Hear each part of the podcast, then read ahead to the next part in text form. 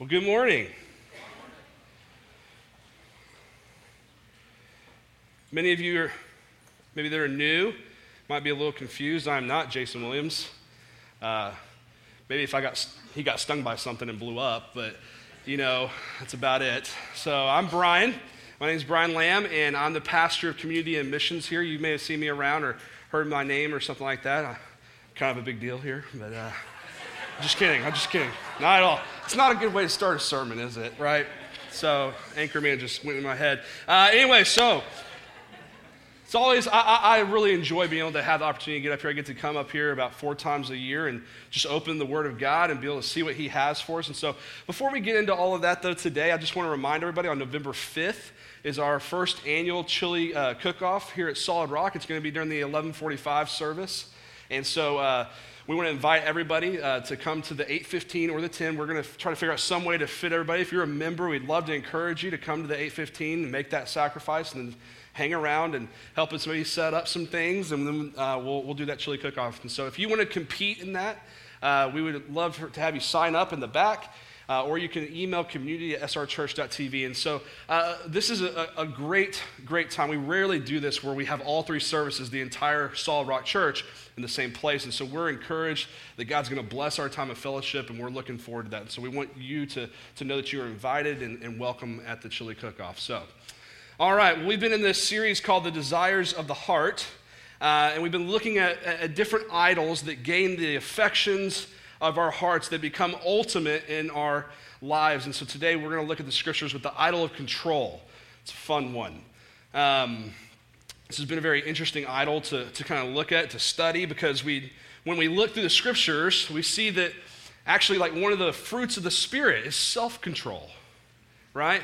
Uh, if we look at the creation narrative in Genesis 1 and 2, we see that God gave man dominion over the earth, not for man's glory, but that he would bear the image of God and reflect the glory of God throughout the earth. We see in the book of Proverbs, it says in Proverbs 25 28, that a man without self control is like a city broken into and left without walls. And so, what are we to do with this? How does this can become an idol? We're supposed to, seems like we're supposed to be having control, right? And so while God, He's called us to have dominion over the earth as His image bearers, and He's working in us to, through the Holy Spirit, to produce self control, one of two things can happen though. One of two things can happen. We can as, uh, do as Adam did in the fall, where we relinquish the responsibility of the dominion, of the control that He has given us, or we can make it into an idol, and where we, we, we have to have control. And so today, because of our series, we're going to look at what it looks like to make control a desire of the heart, to where control stirs the affections of our heart. Uh, uh, uh, it becomes an idol in our lives. And, and some of us may already be kind of shrinking in our seats already, right? Oh, I struggle with control. Yeah, that's a hard one. But what we're going to find today is that, that many of us need to relinquish some control in our lives. But we, we need to do this, though, in a healthy way. See, we need to do this where we don't relinquish the responsibility of what God has called us to in self control and given us. And so I just want to I want to make that clarification before we dove in here. I don't, I don't want anybody walking away from here like, okay, I just don't need to do anything. This is awesome. No, no, no, no. That's not what the scriptures are saying. Because many of us, we, we have our, our hands tightly gripped on control, and we love it. I'll admit right now, uh, before we even get in here, I'll be honest, I, I am a control freak. Yes, very much so. I have a tendency to want to control things more than I was meant to control them. And, and, what I found out through this idol of control is that it's a, it's a deep idol. And it surfaces in many other ways. We have a, a deep tendency in this idol to find our satisfaction in the things that we can control, which is why control freaks love idols more than most people. See, when we think about it, and when we think about these idols of our heart, we, we just we simply believe that they are, are more easily controlled than the living God because we don't control the living God. We, what's really happening is that we're gaining satisfaction. We're gaining, uh, we're finding significance in our ability to control whatever it is in front of us. When in reality, we don't actually control idols, idols control us.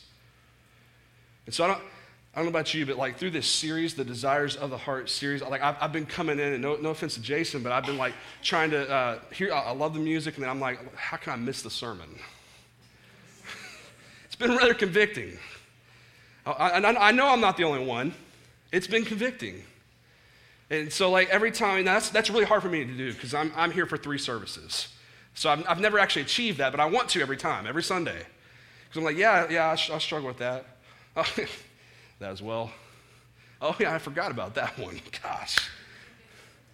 And, and so uh, I found this week during sermon prep that, that, that, the reason I'm struggling with all these things he's talking about is because I love to control stuff. I love it. See, the idol control surfaces in many, in many of the idols that he has spoken about in this series, in, in relationships and being right and performance, but it comes from the same place that all idols come from this simple notion that we love something more than God, us. We love ourselves more than God. And, and, control, though, can be a very destructive idol because what happens when we try to control things is we'll find out sooner or later that, that there's things in this life you're not going to be able to control. And, and we find out uh, that, the, that it really becomes into this downward cycle when we chase after these things. Because while control is a result of fear and anxiety, it also then just leads into more fear and more anxiety, which then leads us to try to control the situation even more. And, and then usually we're left in either one of two places. One, we're depressed, we're discouraged, or we, we're just completely unsatisfied. We become, become much more of a, of a predator rather than a person. You know that person. Some of you are that person. The, the idol of control, it can become a very scary thing in our lives. And so, what we're going to see from the scriptures today, hopefully, I'm praying, I've been praying, that, that, that Jesus would reveal to us that, that, He's challenging this idol of control in our lives by showing us um, that our ability to control life in its fullness is an illusion. It's an illusion in order to encourage us not to live a life of trying to manipulate every little thing around us, but rather that we would see how God works in us to seek the kingdom. That, that we might relinquish the control we think we have and experience the fullness of life with God. And so, if you'll open in your Bibles, we're going to start in Luke 12 starting in verse 22. If, if you want to use your phone or your tablet, please, please do so. We'll have it on the screen. If you don't have a physical Bible, if you don't own that, we've got one under the seat for you. We'd love for you to take that home. So we're starting in verse 22.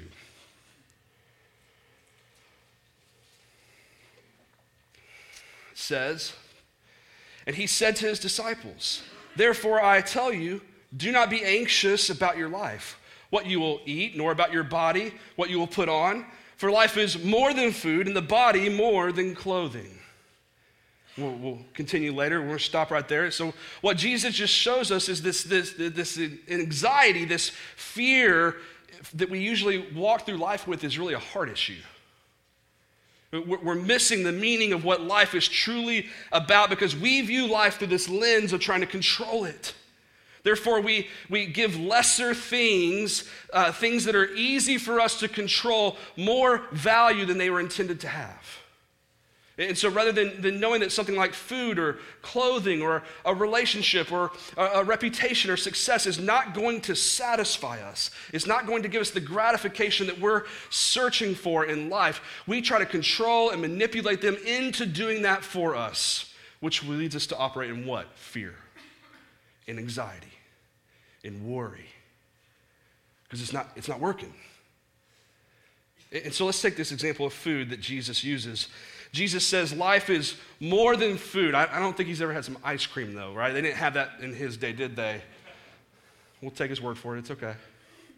I mean, I, I guess we can trust him, right? Or can't we?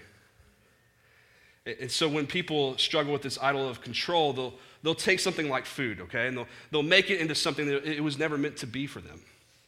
And this happens in a lot of different ways. One, they can, they can struggle with not being in control of all these things around them, and so they, they turn to food and they, they, they eat in excess as a way to comfort themselves. Uh, another is that they can get lost in decadent or fancy eating where they try to use food um, and, and control how others or how they view their significance or their worth or their status.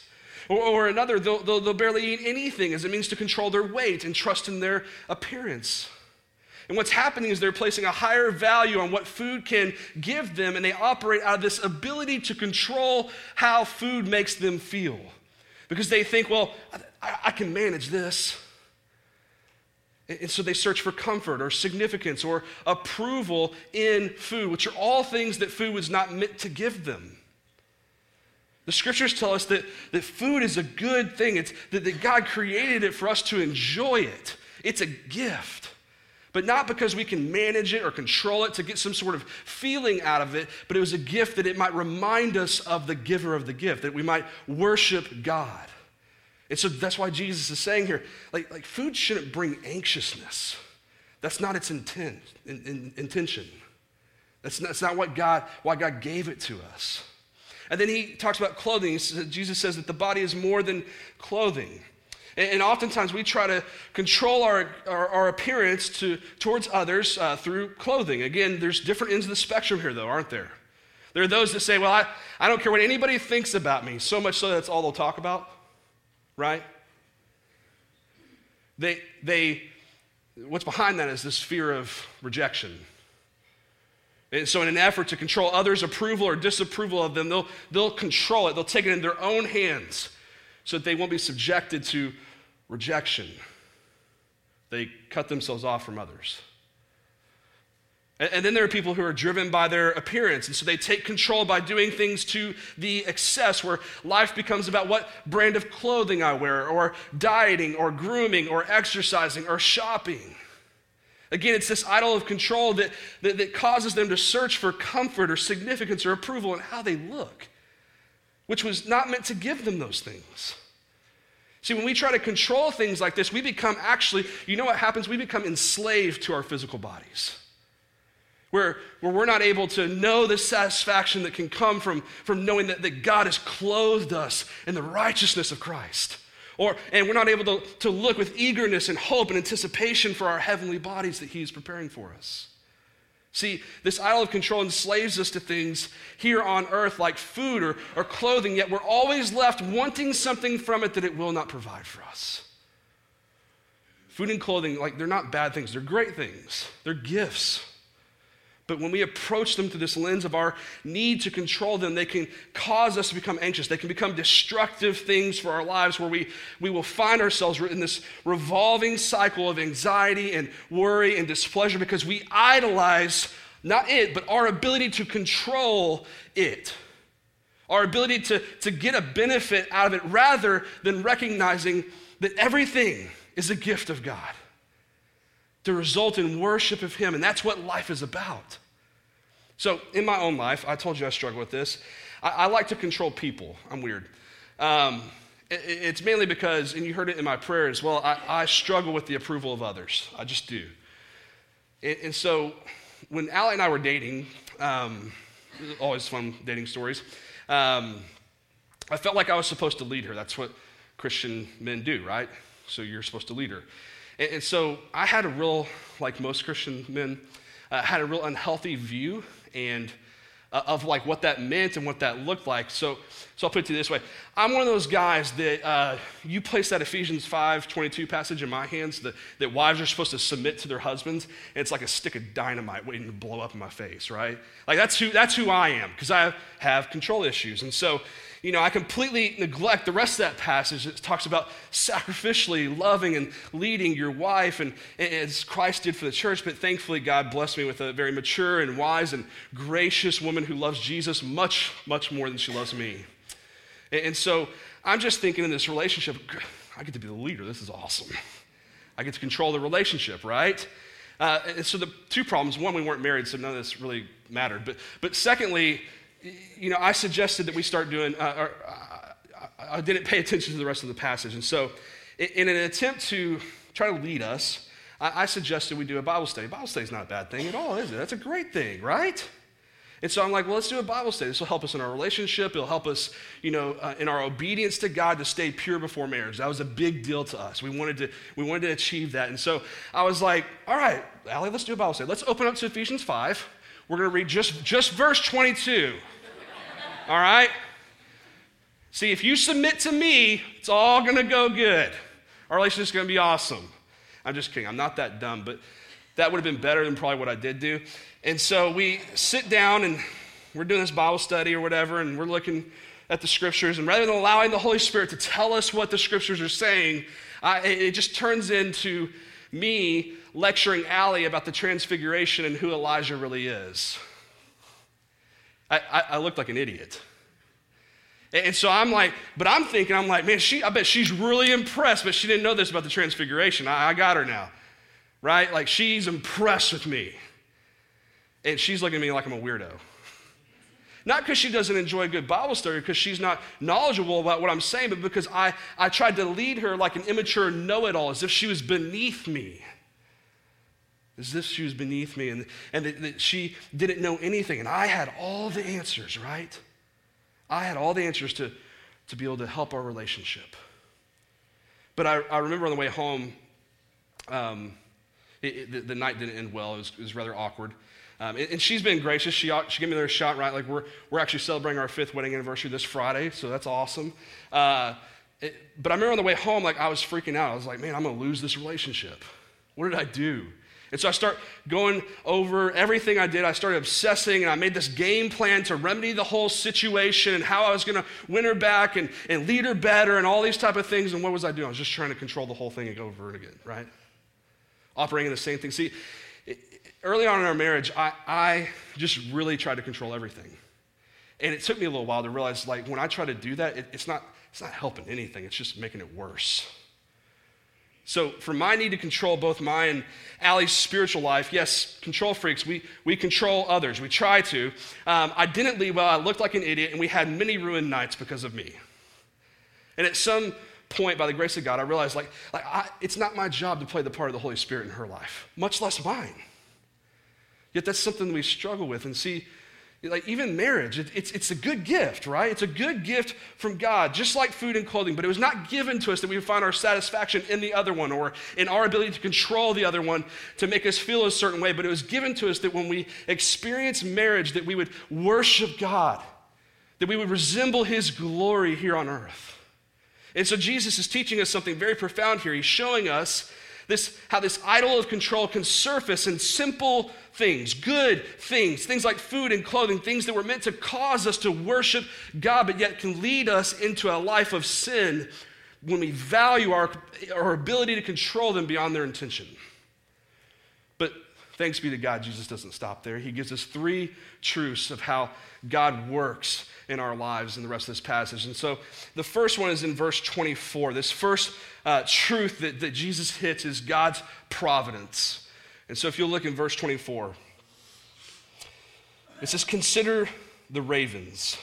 They neither sow nor reap, they have neither storehouse nor barn, and yet God feeds them. Of how much more value are you than the birds? And so the first example he uses here is, I think, very important for the control freaks in the room. I do.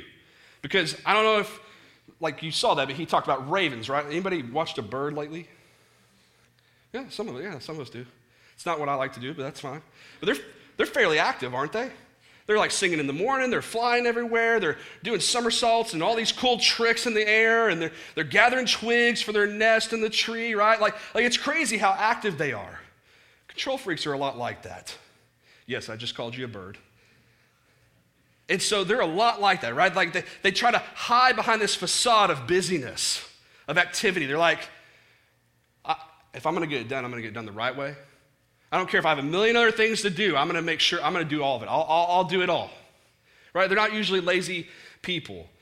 And, and so while birds are the same way, I, this is why I love this illustration, they're, they're not lazy here. That's not what Jesus is saying. He's just saying that they, they can't sow or reap, nor do they have the ability to have a storehouse or a barn, meaning, meaning birds, they can't farm.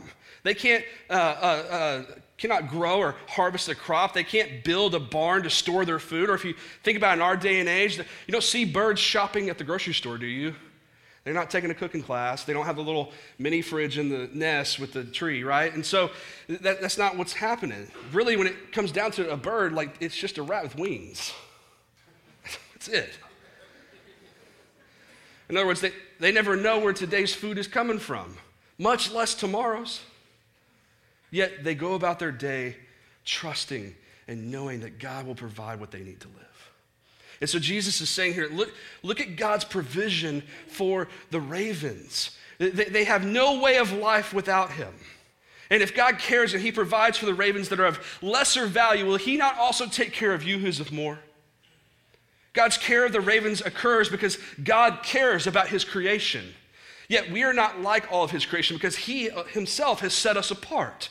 He has made us in his image and after his likeness. Therefore, if he cares for the ravens who are not, who are of lesser, then how much more confidence should we have who are made in his image? And the next illustration, he goes, he continues this in verse 27 and 28. It says, Consider the lilies, how they grow. They, they neither toil nor spin. Yet I tell you, even Solomon in all of his glory was not arrayed like one of these. But if God so clothes the grass, which is alive in the field today and tomorrow is thrown into the oven, how much more will he clothe you, oh, you of little faith? And so he says, if God spends the kind of care on what's alive today and tomorrow is in the oven, if he provides for the lilies in such a way that they are, they are arrayed in splendor, more, more than Solomon in all of his glory, how much more will he provide for those of us that are of more value? I love how he compares the lilies to Solomon here. Many of us know Solomon was known for his wealth, for his splendor, and he, he's, what he's saying here is that, that human glory fades in comparison to God's ability to care for the lilies. And yet you and I go through life questioning his care for us. What he's getting at here is the same concept that, that, that, if God cares and provides for something of lesser value than we who are made in his image and after his likeness should have all of the confidence in the world that he will care for us and provide. And so Jesus uses these illustrations of ravens, of lilies, in order to show us how when we try to come at life and, and, and control and manipulate life out of this fear of need, that we, we look ridiculous. Because what he's saying here is that ravens and lilies have more faith than we do. He's essentially saying to us, you're, you're, struggling with something that ravens and lilies don't even struggle with. Like, seriously, do you know how silly that makes you look? What he's doing here, he's not trying to be mean, he's trying to call us to a place of humility, to a position of humility, in order that we would recognize that everything we have is from God. That there is not one thing that you have this morning that has not come from the provision of your Father. The, the idol of control surfaces when we don't understand this doctrine of God's providence for his people. We begin to trust in our ability to control creation rather than the creator who has provided everything for us. We, we walk through life with our hands tightly gripped on these lesser things to produce what they cannot produce, which leads into more fear, worry, stress, which results in us trying to control all of it even more. And Jesus is saying here, hey, hey, stop that cycle. Just take a breath. Look, look at the ravens. Look at the lilies. Look, look and behold how, how God cares for them, how He get, provides for them, how He loves them. He loves His creation. Know that if He provides for these of lesser value, then He will surely provide for you who are of more value because you've been made in His image and after his likeness. The, the next truth that Jesus points us to in this passage is, is God's sovereignty. And he does this in verses 25 and 26 in the middle of those two illustrations we just read. And so if you'll look at verse 25 with me. It says, And which of you, by being anxious, can add a single hour to his span of life? If then you are not able to do as small a thing as that, why are you anxious about the rest? And so Jesus poses this question to us. He says, How, how does your anxiousness add a single hour to your lifespan? And then he responds for us. He does it a lot. I love it. He shows us if we're not able to do something as small as adding a single hour to our lifespan, then, then maybe we're not in as much control as we think we are. Therefore, we, we shouldn't live in anxiousness about what we cannot control, but we should live in trust of the one who does have control. See, anxiousness is not only the cause, but it's also the product of this idol of control.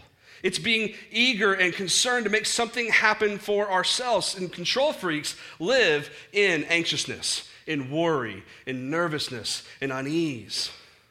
And Jesus is graciously calling us again to a position of humility here. He's showing us that we are finite. that we have limits, that we are temporal. Therefore, control, ultimate control, is really this illusion that we've bought into. And he does that with a, with a simple question, like one hard for me. He says, who, who can add a single hour to their life? That's I thought, nobody. Only God can do that. Yet we have this flawed view that because we live in a, in a world, in a culture with so many choices around us, that, that we then think we can control our destiny.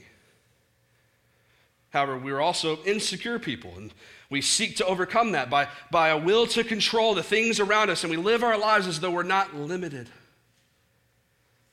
Yet, when we take a step back and we think about it, like Jesus is trying to get us to do with this statement, we, we realize that we really have very little control over our lives.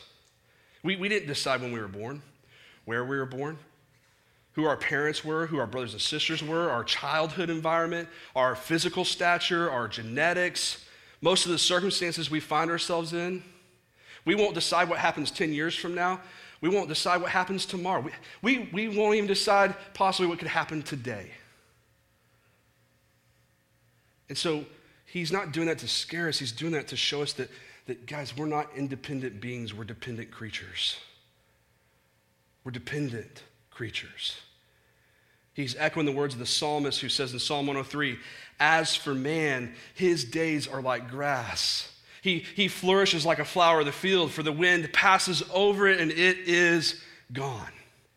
But the steadfast love of the Lord is everlasting to those who fear him. And so at the same time, he's reminding us of our lack of control, our limits, our finite state. He's also over and over again in this passage pointing us to the one who is in control of all things, which is God. Yet we often hear, we buy into another false narrative that, that God knows the future, but he does not control it.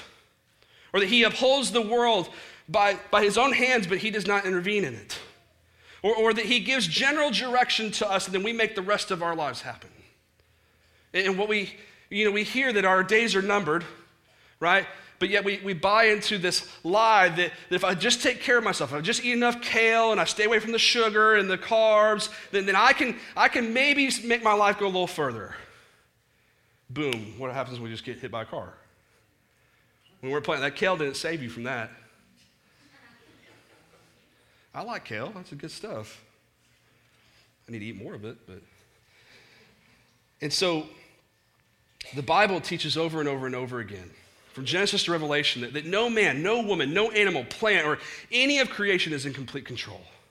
That God alone is completely sovereign and reigning over all things. In, in your notes, in the worship notes on the back of your chair, I, I listed a, a, a, couple of addresses for you to look at, uh, scriptures uh, to see this, this sovereign God that we serve. Isaiah 40 is on there, it's one of those, and it's one of the many places we see this glimpse into God's sovereignty. And starting in verse 6, Isaiah, he shows us our temporal state. He, he, he does exactly what Jesus is doing here. And then, though he encourages us to behold the Lord who rules with might, who set all of creation into motion and holds it in its place without help or instruction or prompting that he needs no overseer, that he needs no assistance, that he needs no counsel, that no one has taught the Lord to rule with justice and knowledge and wisdom.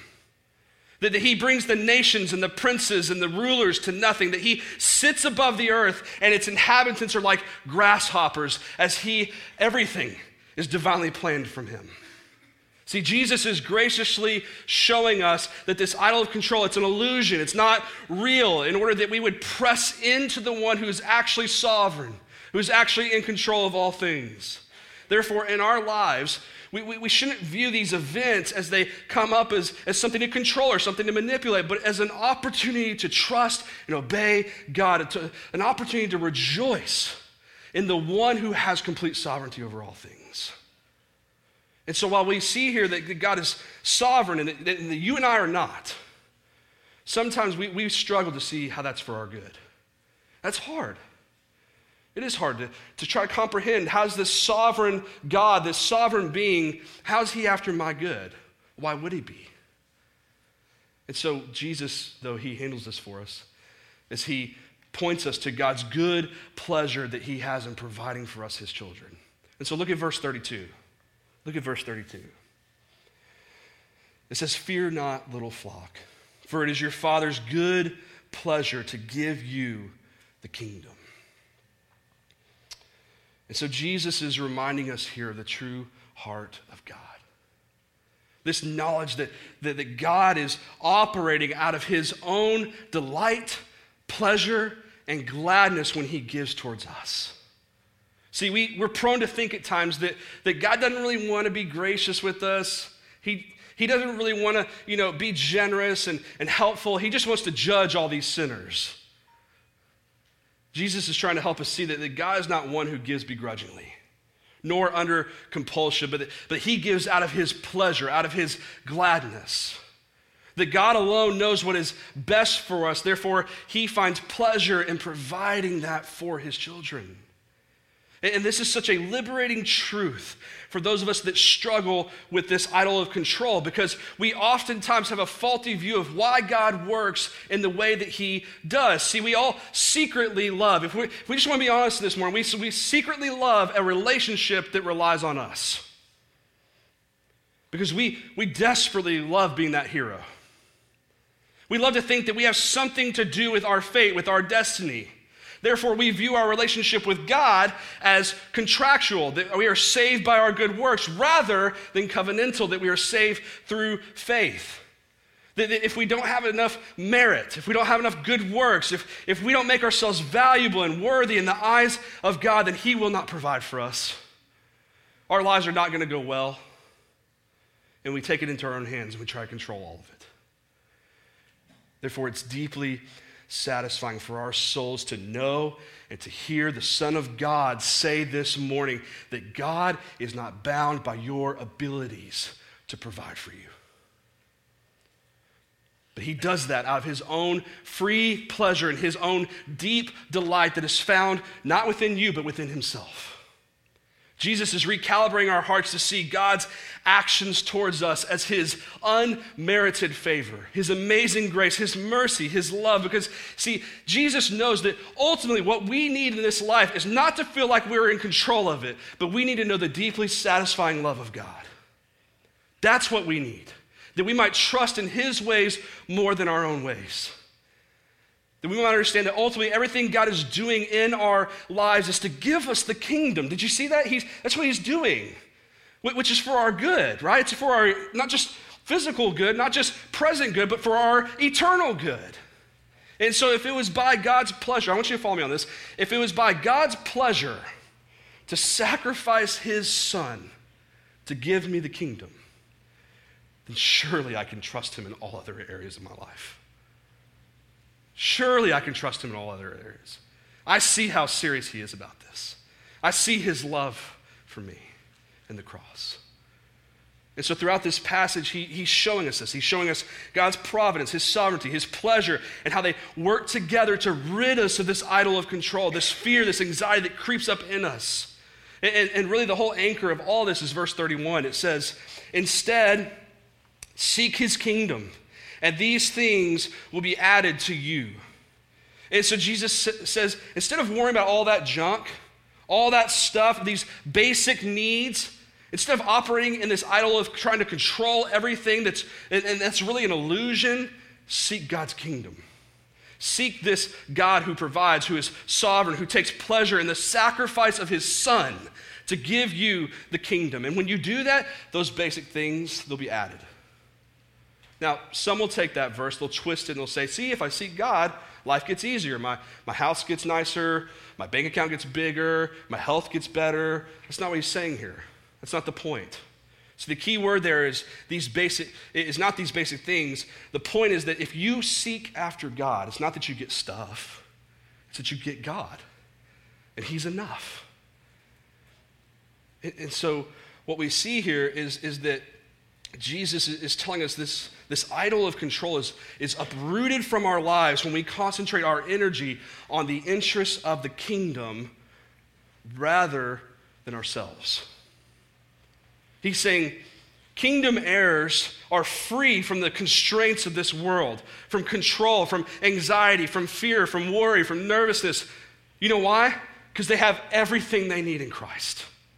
He has everything they need. Which is why he then tells you in verse 33 and 34 go sell your possessions. He's saying, get rid of all that junk that you try to control, that distracts you, that leads you into fear and anxiety and worry. And that in the end, guess what? You're not taking it with you to your grave, it's going to perish. He's saying, let it go. Take hold of the treasures of the kingdom of God that is an everlasting source of peace. And so as we, as we take all this into account, I just want to make sure, like, we know this, this doesn't mean life's not going to be difficult. It doesn't mean when you're faced with a tragic event, you just turn on Frozen and start singing Let It Go and you feel all better. It's not it. It doesn't mean that, that like, our minds aren't going to race with anticipation at times, that we're not going to lose sleep at times trying to think through all these things. What it, what it means is that in the midst of chaos, our Heavenly Father gives us confidence.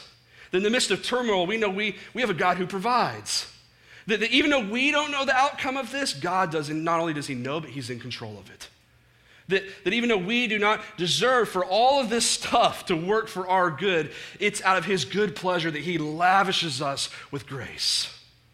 See, when you get hit with news that's outside of your control, confidence doesn't come from your game plan. Your checklist, it's not going to sustain you. You're not manipulating your way out of cancer or a tumor or a wayward child or a hurricane. You're not going to do it.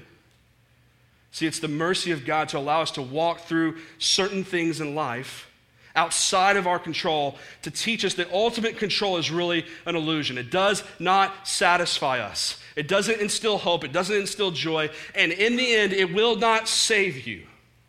Therefore, it's a freeing thing to understand that you're, you're not in ultimate control. As terrifying as that is, you're not.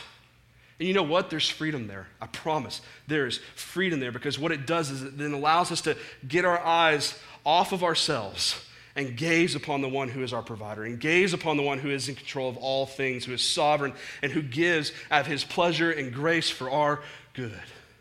See, if we're honest with ourselves, this idol of control, it can really be summed up in a simple confession. We don't trust God. We don't, we don't trust him. We don't trust that he's going to provide. We don't trust that he's in control. We don't trust that he's ultimately after our good. That's ultimately what we're saying when we operate through this idol of control that, that I know what's actually good for my life and I'm going to make it happen. Watch me. And if we're ever going to overcome this idol, if we're ever going to find actual true peace in life, we've got to get to a point where we're not pretending that we trust God. We're not pretending that that doubt isn't there.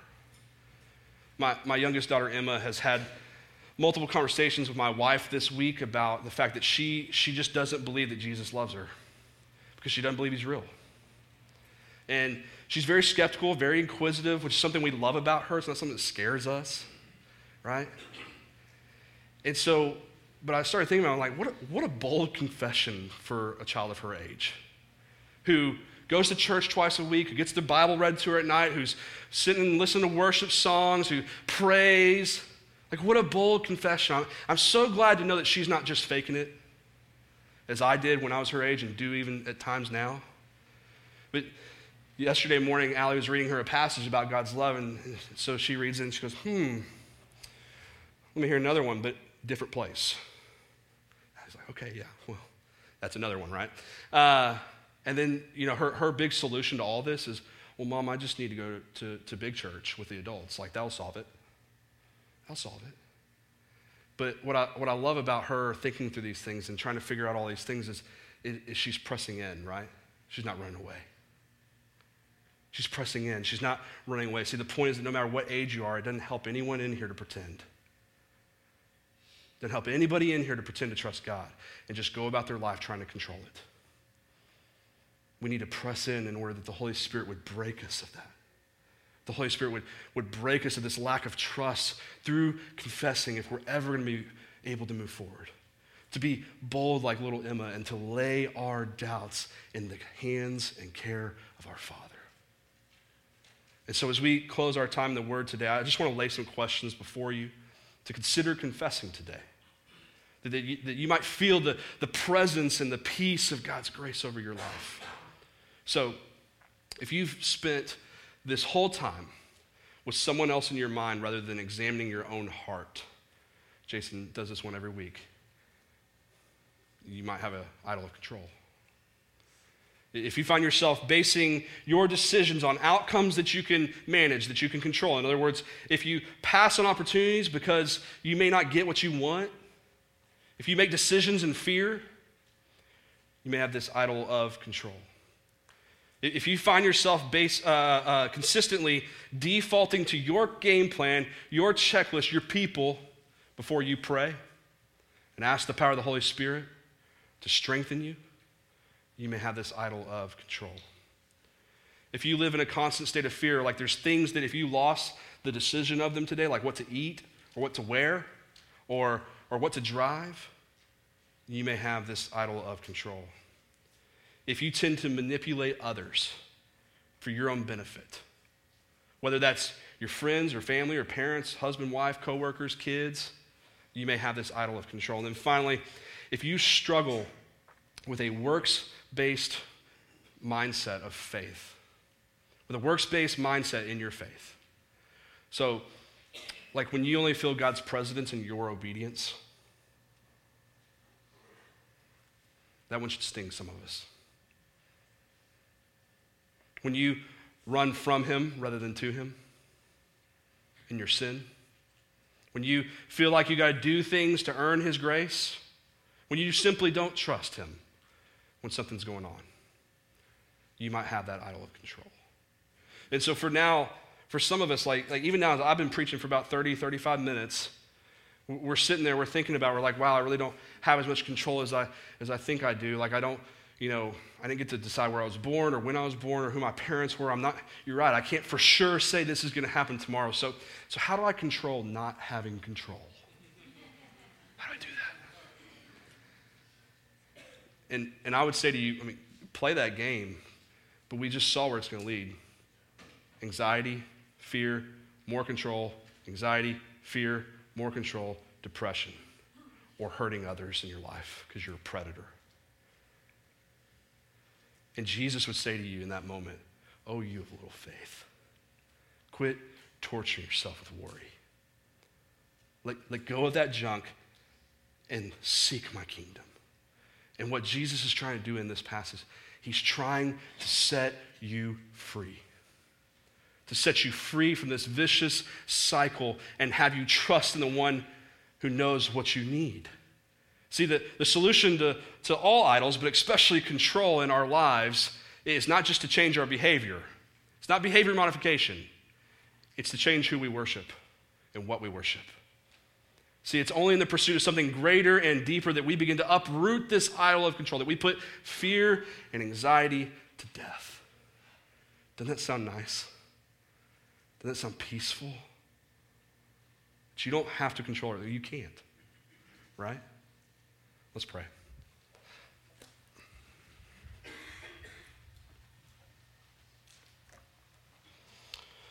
want to give you a second just to, just to confess to the Lord. Maybe you have this out of control. Maybe you've been struggling with this. Maybe that's with your kids. Maybe that's with your spouse. Maybe it's with your friends. Maybe that's with, with your food or with your clothing or whatever it might be. And so I just want to give you some, some time to confess, for us to quit pretending.